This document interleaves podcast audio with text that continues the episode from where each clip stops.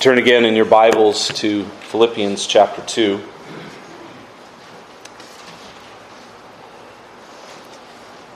Philippians chapter 2, especially verse 8, though in the broader context. And being found and fashioned as a man, he that is Christ Jesus humbled himself, becoming obedient even unto death, yea, the death of the cross. Question and answer 43 of an Orthodox catechism, which recall is the Baptist, 17th century Baptist revision of Heidelberg Catechism. That question and answer reads as follows Why is there added, that is, in the Creed, He descended into hell? That in my greatest pains and most grievous temptations, I may support myself with this comfort that my Lord Jesus Christ has delivered me by the unspeakable distresses, torments, and terrors of his soul into which he was plunged both before and then especially when he hung on the cross, from the straits and torments of hell. Christ, the Catechism says, Christ has delivered me from the straits and torments of hell. And then, interestingly, and not without significance, the Orthodox Catechism adds this note following the proof texts Isaiah 53 and verse 10, Matthew 27 and verse 46. This note not that he, that is Christ, went into the place of the damned, but that he went absolutely into the place of the dead. I suppose that note raises more questions than it does answers. And it is precisely something of uh, my intention to try to answer what it means for Christ to descend into hell, what it means to say that yes, he delivered us from the straits and torments of hell by the own, uh, by way of the cross, uh, but also that he went into the place of the dead. What does it mean to confess that point? What does it mean to believe that concerning Christ's descending into hell? And immediately, in trying to understand the Creed and trying to understand even the Catechism, uh, we are confronted with the reality that this particular clause of the Creed is uh, perhaps the most maligned, perhaps the most misunderstood, and so uh, most rejected or at least questioned uh, clause of the Creed. There are, in fact, several different uh, views of what the creed means and of what the scripture teaches regarding Christ's descent into hell, and even among uh, what we would call Bible believing Christians, churches, even among confessional Protestant churches, Reformed churches, there are differing views. And in light of such difference, in light of such confusion, it would be easy to say, well, let's just get rid of this clause uh, and confess the rest of the creed. Or better, we could say, let's, as some have done, let's just confess the Nicene Creed, which says everything else the Apostles' Creed does, but doesn't include this particular statement. That would be the easy way out. And as Reformed Baptists, we don't like taking the easy way out. I say that somewhat in jest, but the reality is there is a, an important biblical strand of teaching, an important biblical thread of truth that is expressed by and summarized by the Creed when it says that Christ Jesus descended into hell. There is something significant about acknowledging, about believing, and then seeking to understand that Christ not only suffered under Pontius Pilate, not only that he was crucified, but also that he died, that he was buried, and that, yes, he descended to hell. One way to seek to understand that is to approach the scriptures and ask what, does, what do they teach regarding hell? What does it mean for Christ to descend to hell? And certainly we will do so, not only a little bit this morning, but also next week, Lord willing, as we uh, continue to seek to understand what the Creed summarizes concerning biblical teaching at this point. But there is, I think, another way to approach the question and answer of the Catechism and approach this particular clause of the Creed. Rather than beginning this morning our investigation of this part of the Creed and Catechism, rather than beginning by delving into the various views and examining each one of them, their relative uh, merits and demerits, I think it's best to begin to understand this clause by placing it in its own native context, that is, understanding it in its natural context, by placing it within the context, that is, of the totality of Christ's work as the only mediator between God and men. By seeking to understand something of the Bible's basic teaching on Christ's humiliation, that is, and that this particular creed expresses to us, or this particular uh, article in the Creed, statement in the Creed, expresses the depth of Christ's humiliation. What does the scripture mean? What does the apostle mean when he says that Christ humbled himself, becoming obedient unto death? Yea, the death of the cross. What does it mean to speak of death? What does death entail?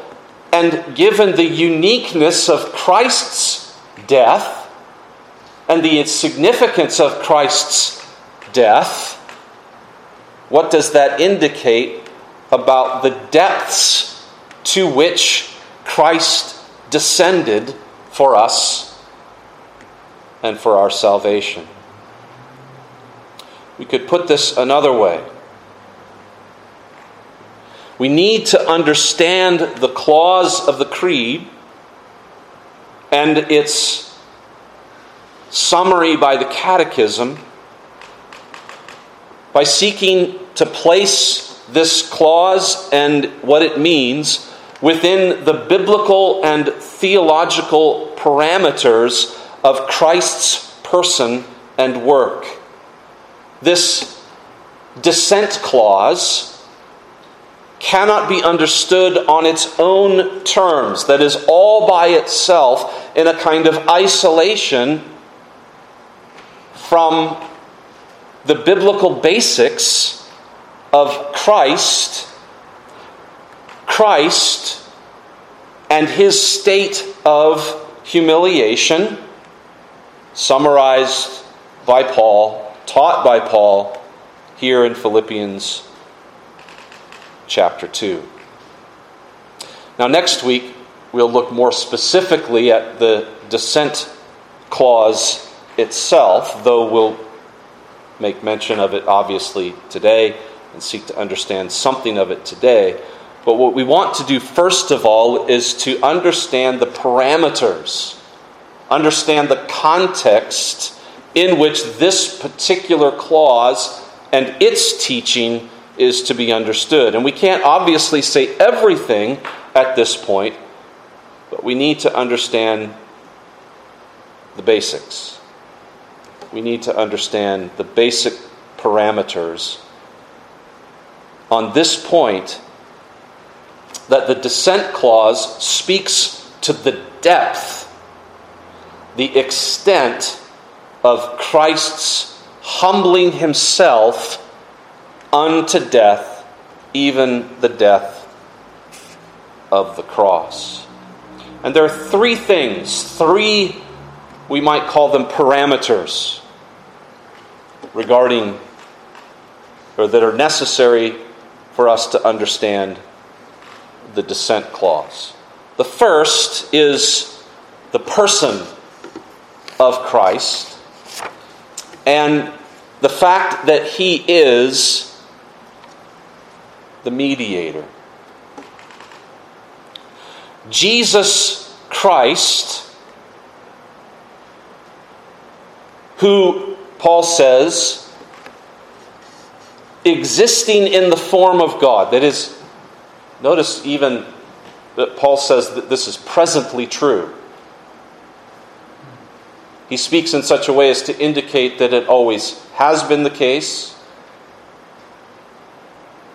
that it continues to be the case. Christ just exists in the form of God, that is, form meaning nature.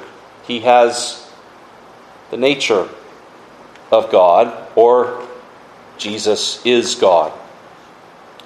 This Christ Jesus, who is God, counted not the thing on an equality, or counted not the being on an equality with God a thing to be grasped. That is, Jesus didn't have to think of his deity as something that he had to hold on to. He, he knew and understood that he was and is and always will be God, true God, the Son of God. He didn't have to grasp after it. It was true of him personally, eternally, in view of who he was. But this one, nevertheless, emptied himself. Now, how did he do that? What does it mean to empty himself? Well, Paul explains immediately. This emptying is not a divesting of himself of anything pertaining to his deity. It's not subtraction. It's not a loss. It's also not, we might say, addition.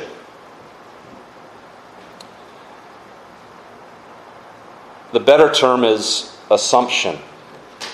He emptied himself, that is, by taking the form of a servant, taking to himself, uniting to himself without change,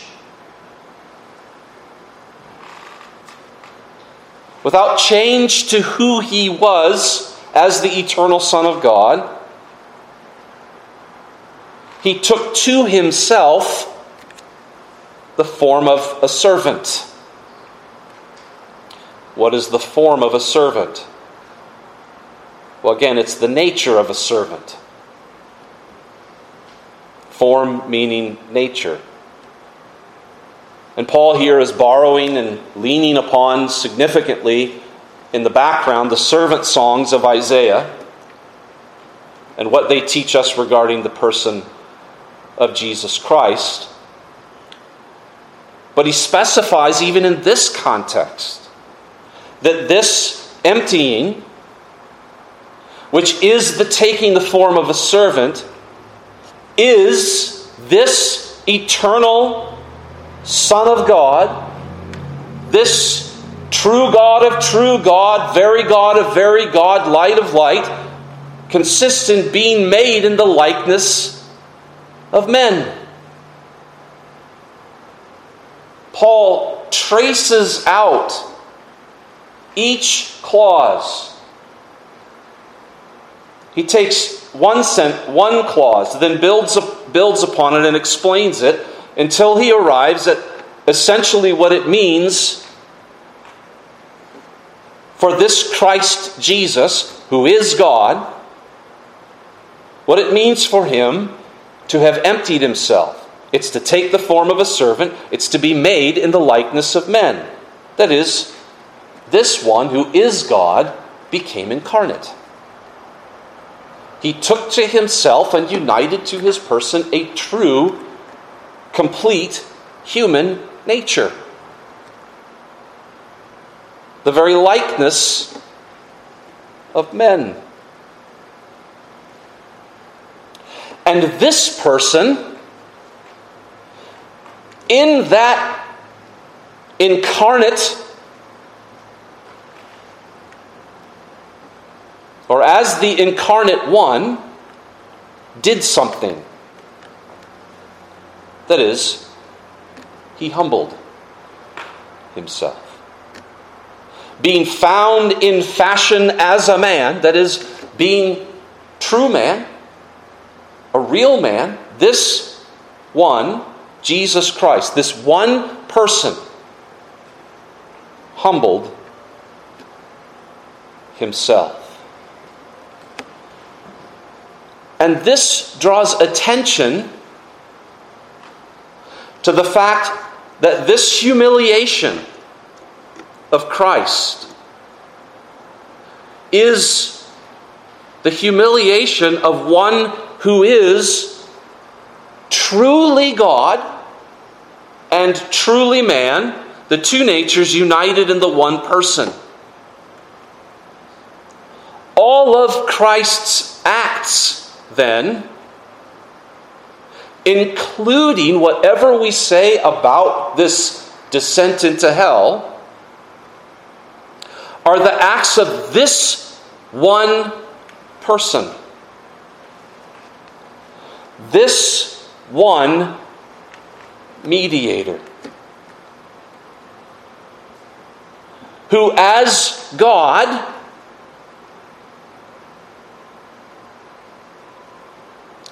is one who we might even dare to say by his nature, cannot die. But this one who is God, as a man, is capable of death and all that death entails. Whatever death is, whatever the death of the cross is, whatever obedience is, these things can be attributed to Jesus Christ as part and parcel of his humiliation precisely because he is the one who became man. And we need to be careful here. We don't want to say that Jesus Christ or that only the humanity of Jesus obeyed. Only the humanity of Jesus died. Only the humanity of Jesus descended into hell. We don't speak about the natures of Christ acting in the abstract. What we do is we talk about the person of Jesus fulfilling all of his calling and yet doing so according to that nature which is capable of a certain work. So, for example, we say, we must say, Jesus Christ died. But we don't say God died or the deity of Jesus died. We don't even say the humanity of Jesus died. We say Jesus Christ died according to that nature which is capable of death. Jesus Christ died as a man. Jesus Christ humbled himself. The prerequisite, even for this humbling, is the incarnation. He humbled himself, became obedient unto death, the death of the cross. The depth of Christ's humiliation is the depth of Christ's humiliation in the form of a servant, in the likeness of men. Now, if all of that is confusing, what we really want to emphasize here is that when we speak of the person of the mediator and the acts of the mediator, particularly his acts of death and taking death and experiencing death, he is doing so as a man for men.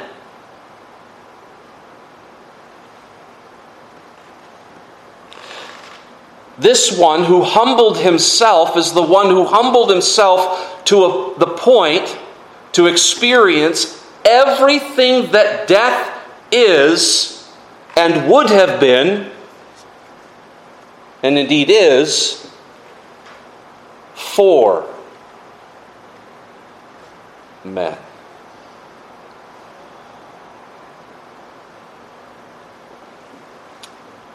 Again, we need to speak very carefully about Jesus Christ and the person of Jesus Christ, and then the acts of Jesus Christ. Jesus humbled himself. Jesus humbled himself, becoming obedient even unto death, the death of the cross. And he did so in the likeness of human flesh. He did so in the form of a servant. He did so to serve us.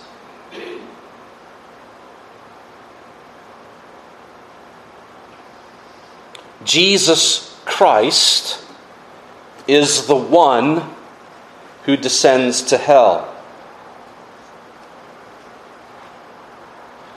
Jesus Christ, who's never capable, according to his deity, never capable of being severed from his Father. He exists in the form of God, and as existing in the form of God, he always exists or dwells in the bosom of his Father. And yet, as a man, because he is man, he truly dies. Truly goes to the depths of death for us. The point here is simply that whatever we say, we have to say it carefully because of who the mediator is, because of the one we are talking about. Jesus Christ, true God, true man, one person. The person then of the mediator is part and parcel of the parameters of understanding the descent of Christ. The second thing that we ought to notice and this, again, in view of what Paul here says in Philippians chapter 2, is we might simply think of it as the point of his humiliation. When we think about the descent clause, we must think about the person to whom this act of mediation is ascribed. But we must also think about the point of his humiliation itself. Again, what does it mean and why is it important to, for the apostle to say that Jesus Christ, being found in fashion as a man, humbled himself? And that this humbling of himself consists of being obedient unto death, yea, this kind of death, the death of the cross. What does it mean even to consider this humiliation as it is juxtaposed with Christ's exaltation in verse 9? Well, as we think about the person of the mediator, which we've already briefly done, and as we think about how this person fulfills or executes his calling to be the mediator, how does he fulfill his mission? We say, in view of this very text, verses 8 and 9 especially, that Jesus did so in two states. In both states, he is the incarnate one. So the incarnation is the prerequisite for both his humiliation and his exaltation. But these are his two states humiliation and exaltation. He humbled himself, wherefore God highly exalted him. It's the one and the same person, the one and the same incarnate Son, the one, Jesus Christ, who is and exists in the form of God and yet took to himself the form of a servant made in the likeness of men. He, on the one hand, humbles himself, and he, on the other hand, is highly exalted. God highly exalts him. There are two states in which the incarnate Christ fulfills his calling as the mediator between God and men. And this first state is the state of humiliation. And it consists in, as it is expressed clearly and simply by Paul, in his obedience, that is, his life, which culminates in his death. And the kind of death that is part and parcel of his humiliation is an accursed death, an ignoble death, the death of the cross. And when Paul mentions this particular kind of death and ascribes it as part and parcel, or at least the, the culmination of our Lord's obedience, he has in view not merely the act of crucifixion or the events of the crucifixion at Calvary and his physical expiration, that is, his breathing the last and giving up the ghost upon the cross. But he has in view everything that death entails or includes as the curse against man's sin. This is the depth of Christ's humiliation that he undergoes as a man everything that death entails for you and for me. Christ humbled himself to that extent, to that depth.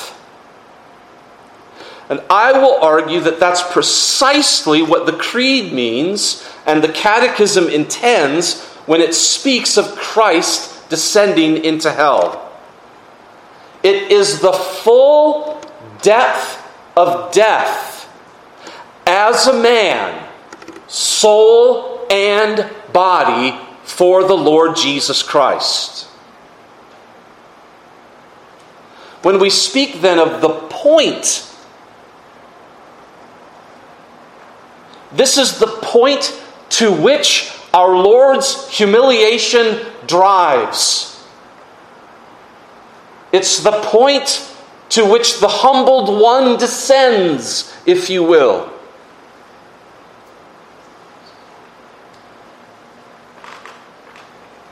It is not the incarnation itself, but it is the incarnate one going all the way to death and experiencing death both as the penalty for sin and death and all that it means relative to the power of sin as it affects those for whom Christ came and those for whom Christ died. To bring many sons to glory, the Lord Jesus Christ became like unto us. And in order to free those who were under the power of death, Jesus himself died and underwent not only the penalty of sin, but underwent what we might call the power of sin or endured the power of death. And it is precisely in his resurrection, which is the beginning of his exaltation, that we see that Jesus Christ, in descending into hell, that Jesus Christ, in descending to this point, truly defeated death in all that death entails. The point to which Christ descends is the point of a humiliation which takes him to experience even the disgrace of death that is ours by virtue of sin.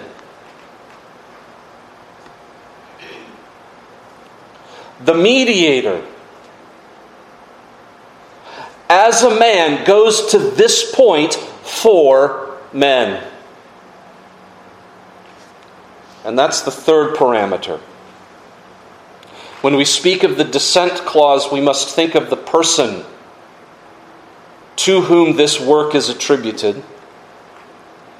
When we think about the descent clause, we must secondly think of it as the lowest point of Christ's humiliation.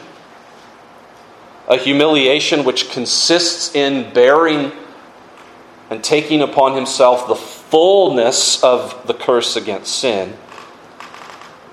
And thirdly and finally, then, in relation to that, when we think about the descent clause, we must think specifically in terms of the corruption of sin upon us and the power or the bondage of death that that entails.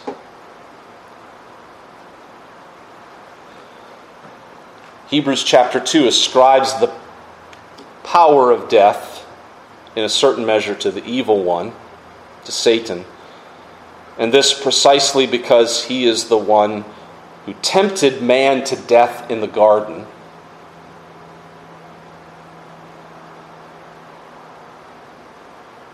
But it attributes then to us, who sinned in Adam the reality of death and a living, as it were, under the power of death. And when we speak of the descent clause and Christ as the one descending to this particular, the lowest point of his humiliation, what we're saying is essentially that Christ became man in order to die man's death. The depth to which Christ humbled himself is an obedience unto death, the death of the cross. That is the taking of not only the punishment of sin, of our sin, but taking even and overcoming even the corruption of sin and the power of death. Remember that what was announced to Adam in the garden was that in the day that he ate of the fruit of the tree of the knowledge of good and evil, he would most certainly, most assuredly die. Death was the sentence. And as he sinned, he indeed died. He indeed came under a penalty, a condemnation, as Paul explains in Romans 5 and verses 12 and following. But even in that same context, it is clear that not only is there penalty and condemnation, but there is very real death. Physical death, the rending of body and soul. This reality entered into the world, Paul says and is indeed the punishment for sin. But death, as the penalty for sin, also yields a certain power over those who go to the grave. It has with it a certain disgrace that even Adam and Eve knew What are they ashamed of? Their nakedness before God. And certainly that means that they're ashamed before God because they've been stripped bare and shown for what they've done and what they are. But the fact that their shame is attached in some measure to their own bodily existence is not an acknowledgement of the evil of the body, not at all. But the fact that sin even affects the body and that those bodies are now destined to be separated from the soul and lie in the grave under the power and corruption of death.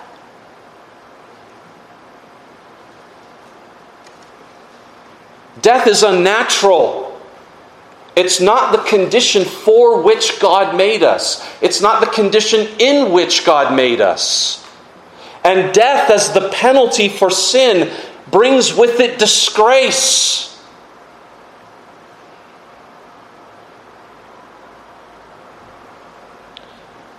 This is, in some measure, what even the Apostle Peter uh, is getting at in Acts chapter 2. There he speaks about, in citing and explaining Psalm 16, he talks about the pangs of death that bound Jesus. These pangs that bound him are pangs from which he is loosed. Death not being able to hold him. there is a power and a bondage described or attributed to death. And later in that same sermon, Peter speaks of this power, of this binding and bondage, as a being left unto corruption, or simply of as Hades. Acts 2 and verse 31. This is a kind of state, a state in which one is under the power, enduring the disgrace of death as the curse and penalty for sin.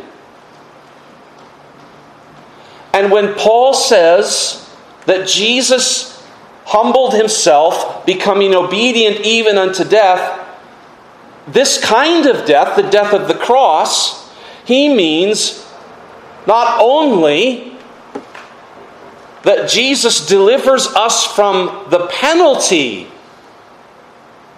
of sin by way of his death on the cross. But he delivers us from the power and disgrace of sin, even as he himself endures that power and undergoes that disgrace for three days.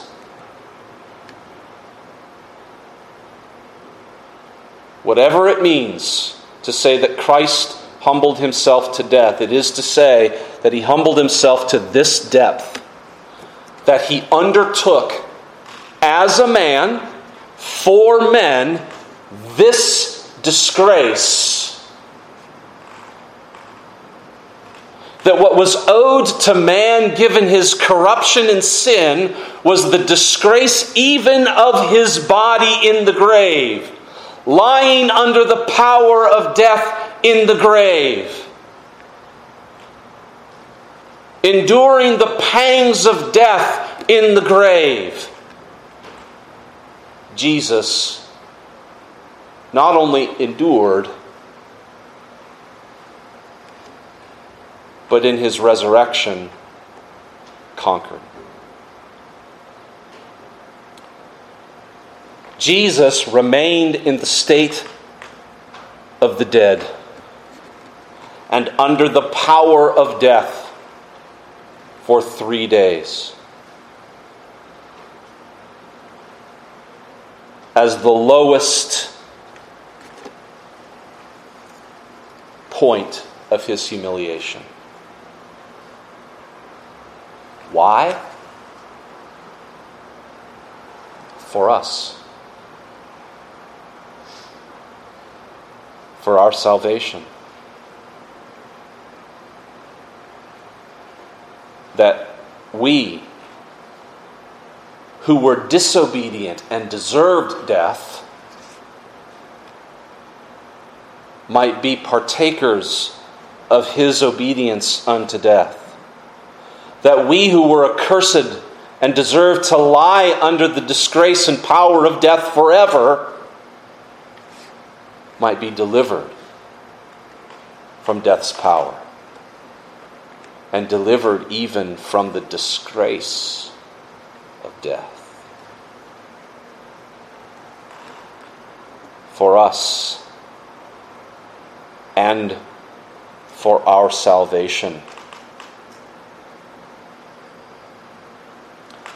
And even as we think of it in terms of the terms in which Paul puts it here in this context, it is to the end of our exemplifying Christ in our lives. How can we, who have tasted of the fruit and benefit of Christ's death, even the death of the cross. how can we be anything other than humble?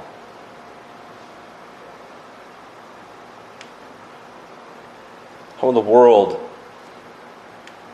could we be proud and boastful? How could we dare to look, each of us, to our own things and neglect the things of others if we have received of Christ this deliverance from even the power and disgrace of death?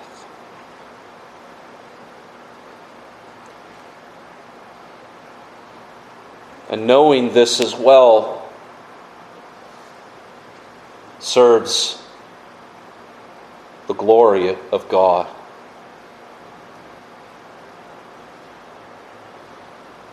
Understanding the depths of Christ's humiliation is important because it is for us and for our salvation.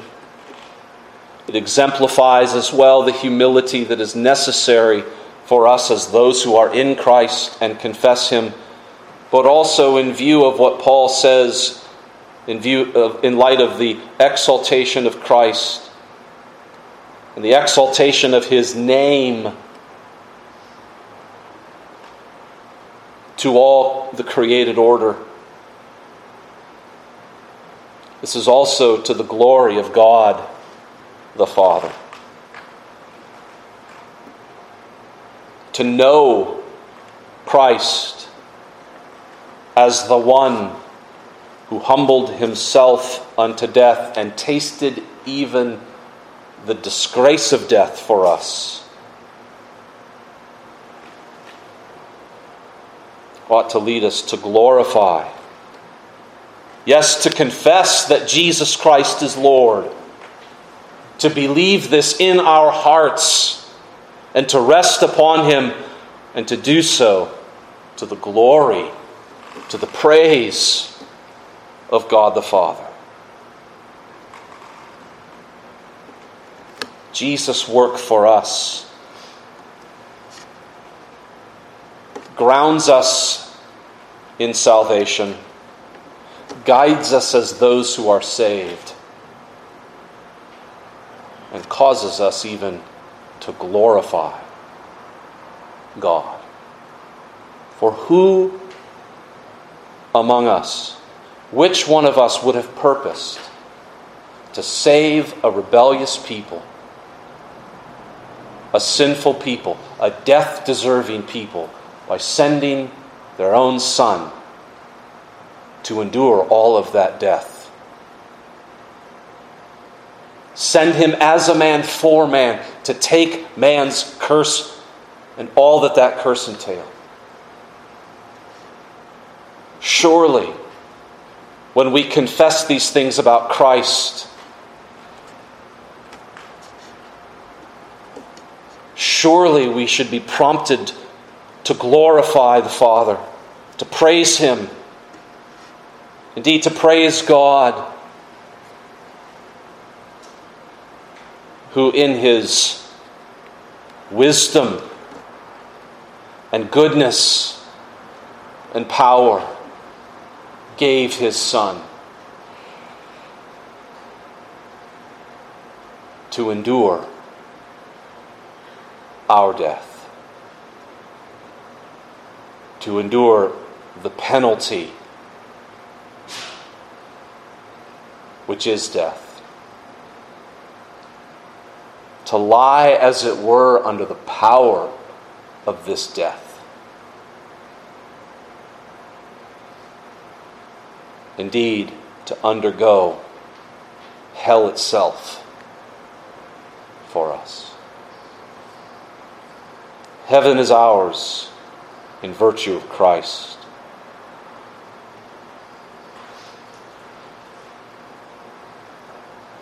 May God be glorified for this. Let's pray. Our Father in heaven, we are weak, we are frail, we're slow to understand. But Lord, we pray that we would be not only careful to understand, but that we would understand these things not to the end that we would believe, but because we believe. Lord, our faith seeks understanding. Our faith in just this Christ, in this mediator who humbled himself to this point, Lord, we would understand it not because we want to have our minds simply filled with knowledge, but because we want to praise you aright. We desire to glorify you aright. And so we pray that you would increase our faith in this Christ, increase our understanding in this Christ, and increase our desire to praise you for this, for this Jesus Christ, our Savior, who descended into hell. We pray in His name. Amen.